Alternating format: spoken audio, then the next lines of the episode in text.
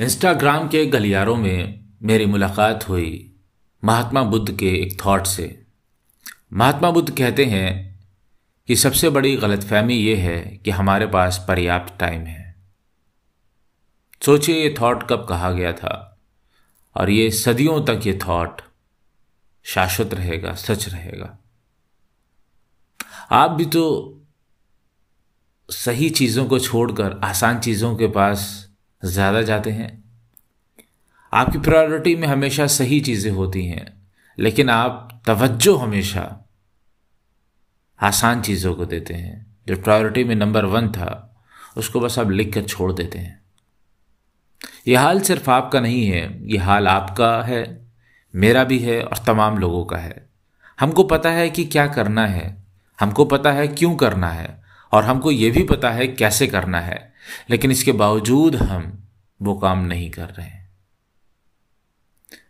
इसके विपरीत हम कुछ ढूंढ रहे हैं जो ये सारा काम कर दे।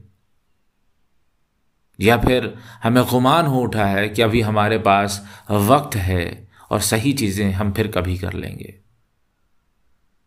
लाइफ हमको हमेशा चुनाव देती है सही चीज़ करने का, लेकिन हम चुनते हैं आसान चीज़। और इसके पीछे एक बहुत बड़ा कारण यह है कि अभी हमारे पास पर्याप्त समय है, हम कभी और कर लेंगे। हमको ज़िंदगी में अगर किसी चीज़ की ज़रूरत है तो वो है प्रोडक्टिविटी की। सबसे पहली, कि हम कम समय में कितने इफ़ेक्टिव काम करें। हम जो भी करें, उसमें ज़्यादा से ज़्यादा रिज़ल्ट लाएँ। हम एक दिन को कैसे अच्छा बना सकें, जो सही काम है, उसको कर ले जाएँ। तो हम एक टाइम वेस्ट करने की जगह टाइम को यूटिलाइज कर ले जाएँ। अगर प्रोडक्टिविटी की बात आती है तो प्रोडक्टिविटी के लिए सबसे पहली जो ज़रूरत है, वो है ओनस की, खुद की जिम्मेदार, ज़िम्मेदारी लेने की।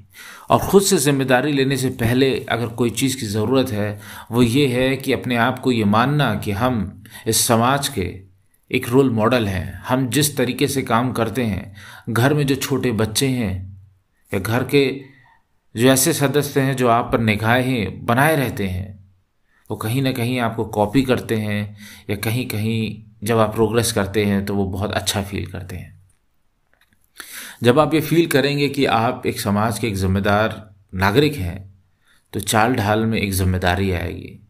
वो ज़िम्मेदारी होगी खुद की ज़िम्मेदारी लेना, अपनी चीज़ों को व्यवस्थित करने की ज़िम्मेदारी लेना।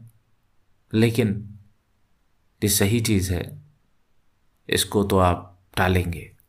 लेकिन आपको ये मानना पड़ेगा कि आप एक रोल मॉडल हैं और तभी कहीं कहानी फिर से शुरू होगी और ज़बरदस्त कहानी शुरू होगी।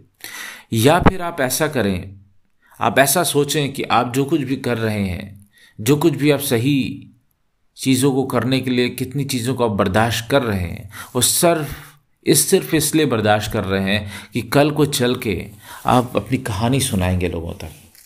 तब कहीं उम्मीद है कि आप हर वो सही काम करें और अपने दिन को प्रोडक्टिव बना लें। क्योंकि समय कम है, बुद्धा ने ये बात कही है हम जानते भी हैं, लेकिन बस हम करते नहीं हैं। तो हमारी कोशिश ये होनी चाहिए कि हम जो काम सही है, जो काम हमें करना चाहिए, अगर हम उसमें प्रायोरिटी हमने लिख दिया कि नंबर वन टास्क यही है, फिर हमें उसमें जुट जाना है।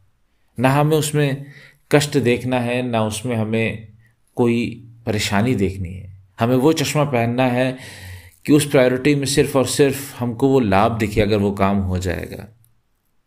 इस नए साल में एक नया चश्मा पहनिए कि काम में आपको कष्ट ना दिखे, काम में आपको उस काम करने के बाद का लाभ दिखे। आप इस साल एक नया चश्मा पहनिए उम्मीदों का कि आप बहुत कुछ कर लेंगे इस साल में।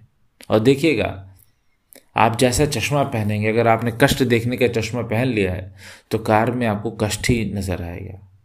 अगर आपने चश्मा पहना है कि इस कार के करने के बाद इसमें ये ये मज़ा है, ये ये फ़ायदा होगा तो आपकी निगाह फ़ायदा पे टिकी रहेगी और आप काम करेंगे।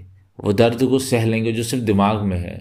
और एक बार जब आप काम करना शुरू कर देते हैं तो मोमेंटम बनता है, फिर मोटिवेशन अपने आप आ जाता है। तो मैं फिर एक बार आपको याद दिलाऊँगा कि बुद्धा ने कहा है कि सबसे बड़ी गलतफहमी ये है कि हमारे पास पर्याप्त समय है।